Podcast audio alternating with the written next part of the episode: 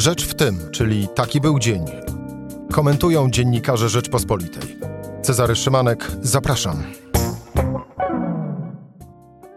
Środa, 9 grudnia. Rzecz w tym, że dziś będzie inaczej niż każdego dnia. To nie będzie komentarz do bieżących wydarzeń, choćby dlatego, że moi goście na laury, które właśnie otrzymali, pracowali cały 2020 rok, by nie powiedzieć, że dłużej.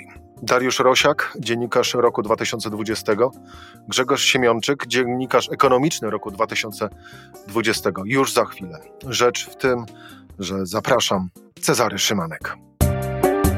Posłuchaj i wejdź na stronę podcasty.rp.pl. Włącz subskrypcję kanału Rzecz w tym w serwisach streamingowych. Słowo się rzekło. Dariusz Rosiak, raport o stanie świata. Witam Cię, Darku. Dzień dobry. Grzegorz Siemionczyk, Rzeczpospolita i Parkiet, RP.pl i Parkiet.com, by być ścisłym w przedstawianiu. Dzień dobry, Grzegorz. Kłaniam się. I raz jeszcze, Dariusz Rosiak, dziennikarz roku 2020, Grzegorz Siemionczyk, dziennikarz ekonomiczny roku 2020. Panowie, no to w pierwszej kolejności ode mnie najserdeczniejsze, szczere gratulacje. Bardzo dziękuję. No dobrze, to skoro już owe podziękowania mamy, to zacznę od pytania, które Darek, sam odbierając nagrodę, je zacytowałeś. Nie będę cię pytał o to, jak się robi ten biznes podcastowy, bo to zostawmy absolutnie na boku. Natomiast zadam wam pytanie, po co to robicie? Darek. No wiesz, to zależy od której strony patrzeć. To jest mój zawód. Z tego żyję od zawsze w zasadzie. To jest takie najbardziej techniczne wytłumaczenie. Natomiast tak się składa, że mam pewien luksus, który polega na tym, że mój zawód jest moją pasją. Nie wyobrażam sobie życia w inny sposób. To bywa denerwujące, bywa męczące, ale przede wszystkim jest nieprawdopodobnie inspirujące. Daje ogromną energię i chęć do życia. Dlaczego robię to, co robię teraz przez ostatni rok? Z różnych powodów. Na początku roku znalazłem się w sytuacji, w której nie miałem pracy. Chodziłem po różnych redakcjach, aby spróbować sprzedać mediom komercyjnym program, który zdaniem pani prezes i być może jeszcze innych ludzi nie nadaje się do mediów publicznych. Do mediów komercyjnych też się nie nadaje. Więc stanąłem wobec takiego dylematu, czy po prostu z tym skończyć i spróbować robić co innego, czy zaryzykować i spróbować znaleźć środki na robienie tego programu w inny sposób poprzez zbiórkę u ludzi, którzy ewentualnie byliby tym zainteresowani. Okazało się, że to wypaliło w sposób, którego nie przewidywałem, w sposób, który mnie onieśmiela, który jest niezwykle poruszający i który dowodzi, wydaje mi się, jednej rzeczy, którą my, pracując w tym zawodzie przez wiele lat i ulegając pewnemu cynizmowi profesjonalnemu, któremu ulegają moim zdaniem wszyscy dziennikarze, jak bardzo by się nawet przed tym bronili, którą my pomijamy. To znaczy, ludziom zależy na tym, co robimy, ludziom zależy na tym, jaka jest jakość naszej pracy. Ludzie chcą mieć dziennikarstwo, które jest rzetelne, uczciwe, które nie jest propagandowym czy partyjnym dziennikarstwem, nie jest aktywizmem społecznym również, tylko jest próbą opisywania świata, obserwowania świata i opowiadania o nim. To jest moje doświadczenie ostatniego roku. Uważam, że takiego dziennikarstwa ludzie chcą. I mało tego, że tak uważam, ja mam po prostu na to dowód, bo raport o stanie świata jest dowodem na to, że ludzie takiego dziennikarstwa potrzebują, chcą, nie znajdują go w głównym nurcie mediów, przynajmniej nie znajdują go w takiej skali, w jakiej szukają. trochę wyjaśniając może moje pierwsze to pytanie, jakby Darek zapytałeś, z jakiego to zależy, z jakiego punktu widzenia na to patrząc, starajcie się jakby być może potraktować mnie w ten sposób jako waszego, czy to słuchacza w przypadku Darka, czy czytelnika w przypadku Grzegorza, bo podejrzewam, że no właśnie, to twoi Darek słuchacze i twoi czytelnicy Grzegorz chcieliby pewnie w tej sytuacji zadawać między innymi właśnie tego typu pytania. Więc teraz, ale do tego jakości nasz tworzenia, tego co my robimy jako dziennikarze. Zaraz wrócimy jeszcze, ale wpierw Grzegorz. Grzegorz, po co to wszystko robisz? Jaką to masz na to odpowiedź? Ja jestem z wykształcenia ekonomistą i właściwie w dziennikarstwie znalazłem się trochę z przypadku, ale też z takiej potrzeby, że ja mam bardzo egoistyczną taką potrzebę tłumaczenia sobie pewnych rzeczy i dobrego ich zrozumienia. I tak się złożyło, że akurat dziennikarstwo jest tym zawodem, który pozwala tą ciekawość świata zaspokajać, a jednocześnie się z tego utrzymywać. To rzeczywiście jest bardzo komfortowa sytuacja, że można robić coś, co... No, mi się wydaje, że w wielu sprawach, też w sprawach gospodarczych, które są z pozoru oczywiste, jest kilka warstw i te warstwy warto zgłębiać.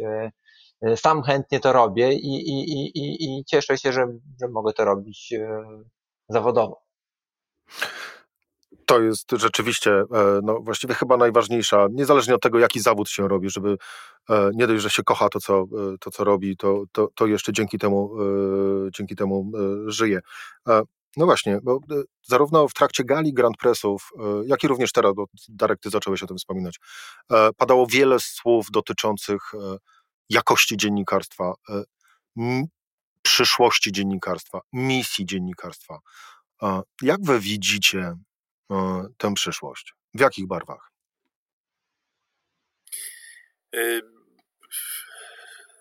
Widzę w takich sobie barwach, to znaczy to, że coraz trudniej jest przebić się z takimi treściami, które wykraczają poza te dwie skrajności, o których mówiłem, to znaczy albo dziennikarstwo propagandowe, dziennikarstwo partyjne, albo dziennikarstwo tożsamościowe. Bo ja uważam, że oba te dziennikarstwa są niedobre. To znaczy to nie tylko wtedy, kiedy PiS ci rozkazuje w pewnym sensie się sprzeniewierzasz misji dziennikarskiej, ale jeśli przyjmujesz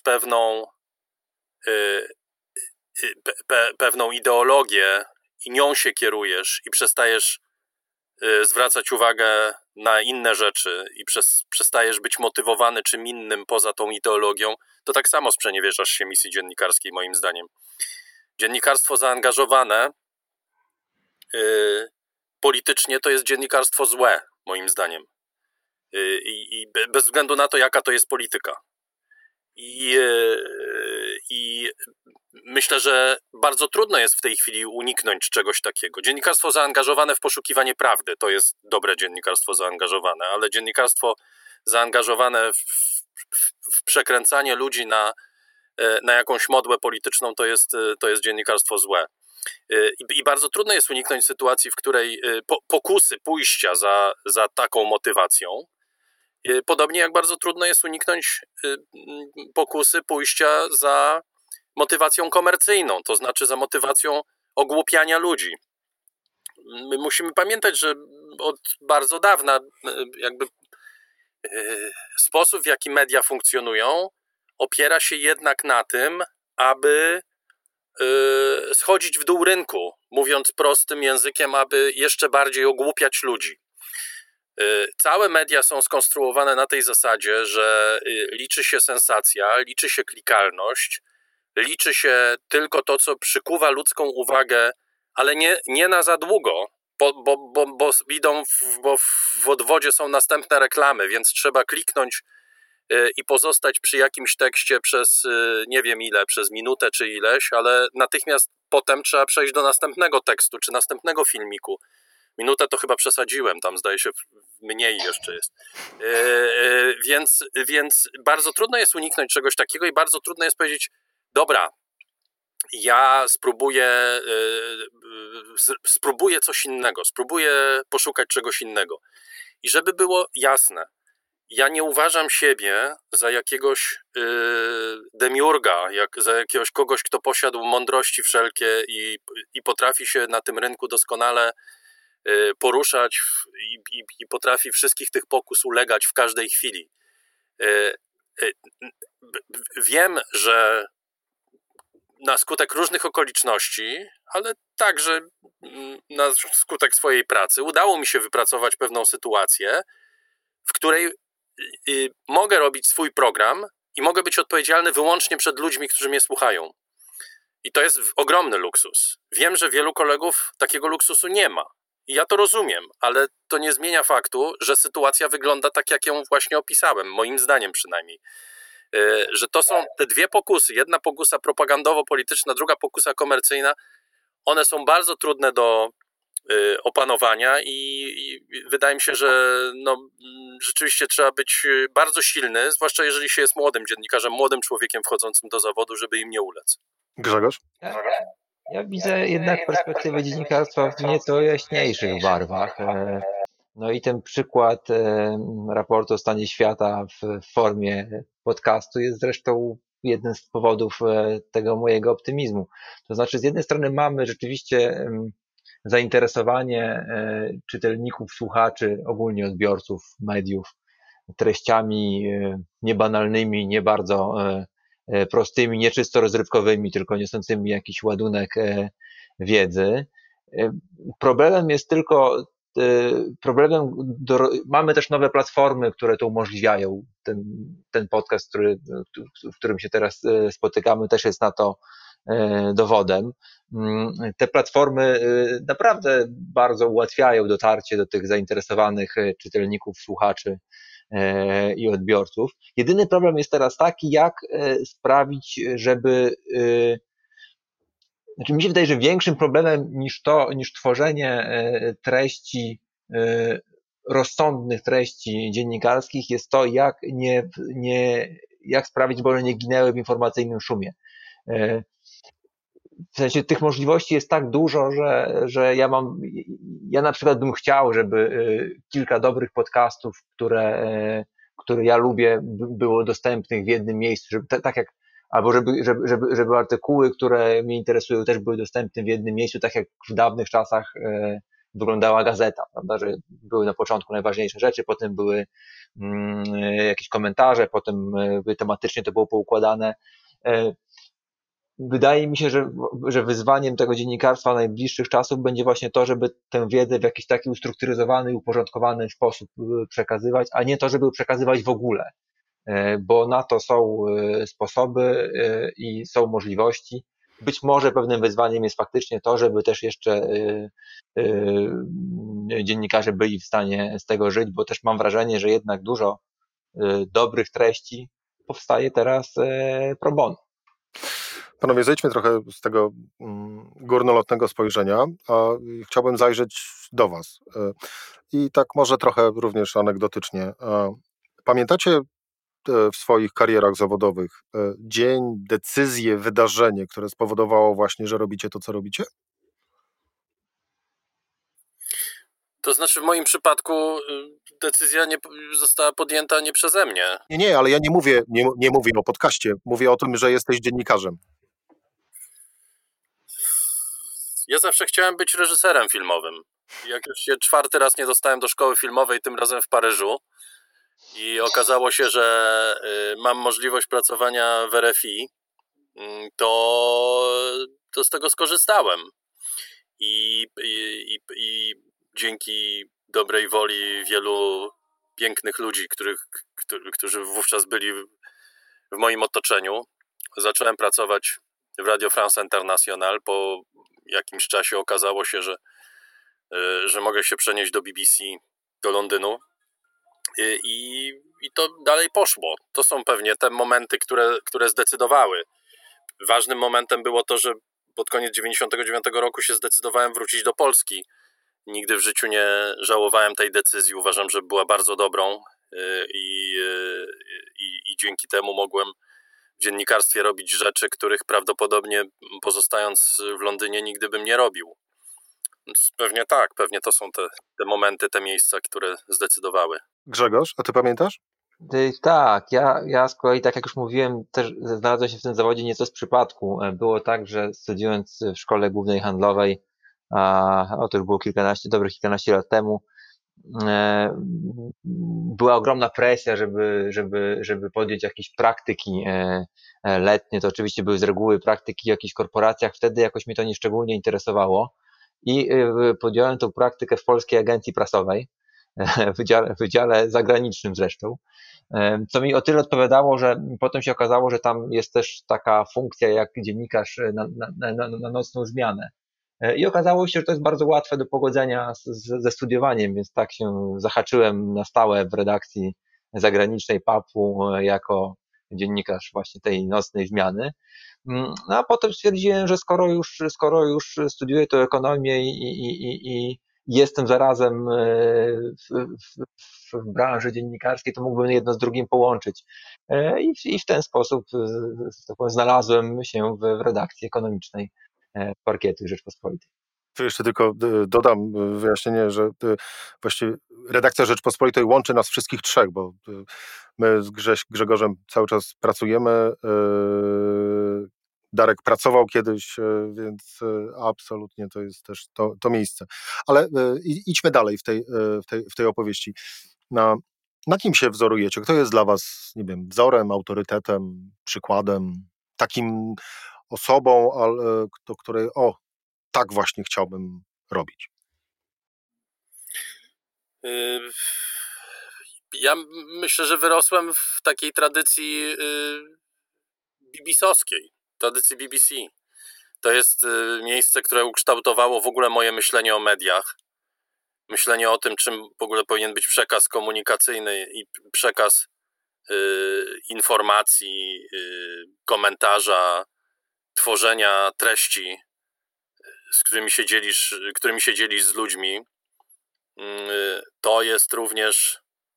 To są odkrycia, które dla mnie były właśnie w 90. latach, kiedy byłem w Londynie, kiedy mieszkałem w Londynie i kiedy potrafiłem, nie wiem, spędzić całą niedzielę czytając gazetę niedzielną albo dwie gazety niedzielne, prawda? Brałem Obserwera albo Sunday Telegrapha i siedziałem i czytałem je w nieskończoność. I nagle okazywało się, że są pewne formy, są pewne treści, jest pewien sposób pisania na przykład o polityce, czy na przykład o ekonomii w sposób, o którym ja w ogóle nie wiedziałem. Na przykład to już znaczy z późniejszych czasów, ale nie wiem, kiedyś mi w ręce wpadła książka brytyjskiego pisarza, scenarzysty, który się nazywa John Lanchester i który napisał moim zdaniem najlepszą książkę na temat kryzysu finansowego. Ona nosi tytuł Whoops! Why everybody owes everybody and nobody can pay. Taki jest tytuł tej książki. I to jest, powiedziałbym, thriller na temat tego, co się wydarzyło w 2007-2008 roku. Potem amerykańskie filmy się zaczęły pojawiać tego typu, które również to tłumaczyły, ale to były tego typu odkrycia, które też mówiły o tym, że najtrudniejsze, najbardziej skomplikowane rzeczy da się na przykład opowiedzieć w sposób, który jest dostępny dla przeciętnie inteligentnego człowieka.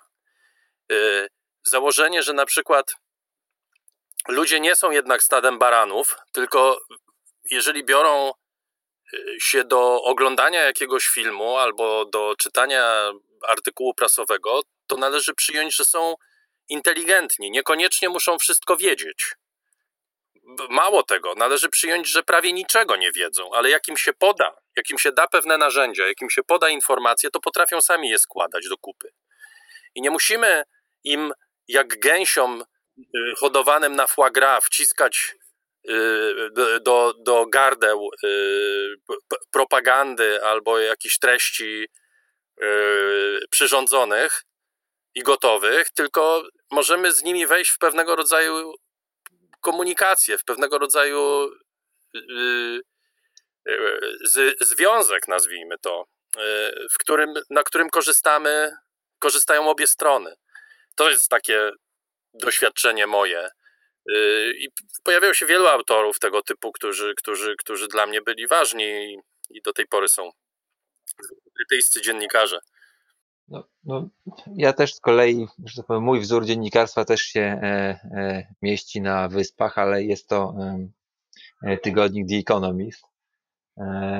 Ja być może w ostatnich latach rzeczywiście tak się stało, że tam jest już za dużo od autorskiego komentarza, a za mało treści informacyjno-analitycznych, natomiast ten czas, kiedy ja się zaczynałem pracę w dziennikarstwie, to był to tygodnik naprawdę imponujący, w sensie taki, że właściwie można było przez kilka dni poświęcić kilka dni na to, żeby go przeczytać od deski do deski, bo każda treść w tym tygodniku była warta uwagi, a zarazem też spektrum tematyczne było tak szerokie, niekoniecznie dotyczące bieżących spraw, co właśnie pokazywało, co pokazało mi, że dziennikarstwo nie musi polegać na tym, żeby się interesować tym, co próbują nam narzucić politycy jako ważne, tylko też sprawami takimi bardziej podskórnymi, które się toczą poza naszym widokiem, często świadomością. I właśnie takie dziennikarstwo mi zawsze imponowało, takie analityczne i pogłębione. Panowie, miałem również, korzystając z okazji, że rozmawiamy, zapytać was o wasz komentarz i punkt widzenia na najważniejsze wydarzenie w tym tygodniu, czyli szczyt Unii Europejskiej, ale z czystego szacunku i dla zwykłej celebracji tej chwili sobie to daruję. A na koniec, komu, czemu, za co chcielibyście podziękować, tylko z takim limitem czasowym jak na Oscarach? To ja mam bardzo proste podziękowanie. Chcę podziękować wszystkim moim słuchaczom i wszystkim patronom, czyli osobom, które wspierają mnie finansowo, ale też nie tylko finansowo, wspierają mnie duchowo. Wejdę ci w słowo, przepraszam, bo urzekł mnie dzisiaj jeden z komentarzy na Twitterze do jednego z twoich wpisów. Najprawdopodobniej od jednego z twoich patronów, że super robota, panie Darku, moim zdaniem zasługuje pan ode mnie na podwyżkę. Tak, tylko to jest to, co mówiłem wcześniej. Wszystkich fascynuje ta kwota, ona mnie też nie fascynuje. Ale ja nie pytam.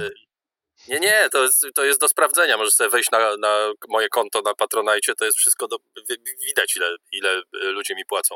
Natomiast to jest wszystko rzeczywiście imponujące, natomiast znacznie ciekawsza jest odpowiedź na pytanie, dlaczego oni płacą. Nie ile płacą, tylko dlaczego oni płacą, bo jak odpowiemy na pytanie, dlaczego oni płacą, to będziemy wiedzieli, jak media robić. Któregoś razu trzeba będzie ich wszystkich zaprosić do podcastu, Darek. Grzegorz, podziękowania? Komu i za co? Jak mam być zwięzły, to się skoncentruję na tym, żeby podziękować wszystkim analitykom, którzy biorą udział w konkursach prognostycznych, które organizuję w parkiecie Rzeczpospolitej, i uczestnikom panelu ekonomistów, profesorów ekonomii, którzy uczestniczą w projekcie, który w tym roku uruchomiłem, bo duża część mojej pracy to jednak jest zbieranie owoców ich intelektualnego wysiłku. No właśnie, bo to chyba można by było w sumie taką klamrą zamknąć, że tak naprawdę to dziennikarstwo, jakkolwiek na końcu każdy z nas podpisuje się swoim imieniem i nazwiskiem, to jednak jest to gra zespołowa i czasami właściwie właśnie tych ludzi, którzy składają się na ten sukces, jest bardzo, bardzo, bardzo wiele osób. Ktoś kiedyś powiedział, że w przypadku wywiadu, że sztuka dobrego wywiadu polega po prostu na umiejętnym wysłuchaniu rozmówcy. I właściwie całe dziennikarstwo można by w ten sposób syntetycznie opisać. Podsumowywał Grzegorz Siemięczyk, dziennikarz ekonomiczny roku, Rzeczpospolita i Parkiet. Grzegorzu, bardzo dziękuję ci za rozmowę. Dziękuję serdecznie. A przysłuchiwał się temu podsumowaniu i cały czas był z nami Dariusz Rosiak, dziennikarz roku, raport o stanie świata. Darku, bardzo Ci dziękuję. Dziękuję bardzo. I oczywiście panowie, raz jeszcze wielkie, ale to wielkie gratulacje. Dziękuję. Dziękujemy. To była Rzecz w tym w środę. Cezary Szymanek, do usłyszenia jutro o tej samej porze.